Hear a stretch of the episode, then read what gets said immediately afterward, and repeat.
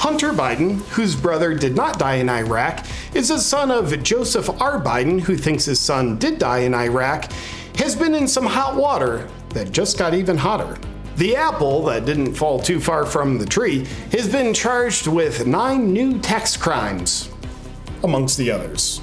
The biggest travesty with all this is that these mounting legal cases are no doubt unfortunately going to be distracting Hunter from creating even more paintings that sell for half a million dollars, which definitely isn't also a money laundering scheme. We know that these charges are all frivolous and that Hunter is innocent because Hunter said so himself. Someone who has spent hundreds of thousands of dollars on prostitutes, crack, has committed a felony with a firearm, and has taken illegal bribes from Ukraine and China, putting our national security at risk, certainly wouldn't stoop to doing something unbelievably low like lying.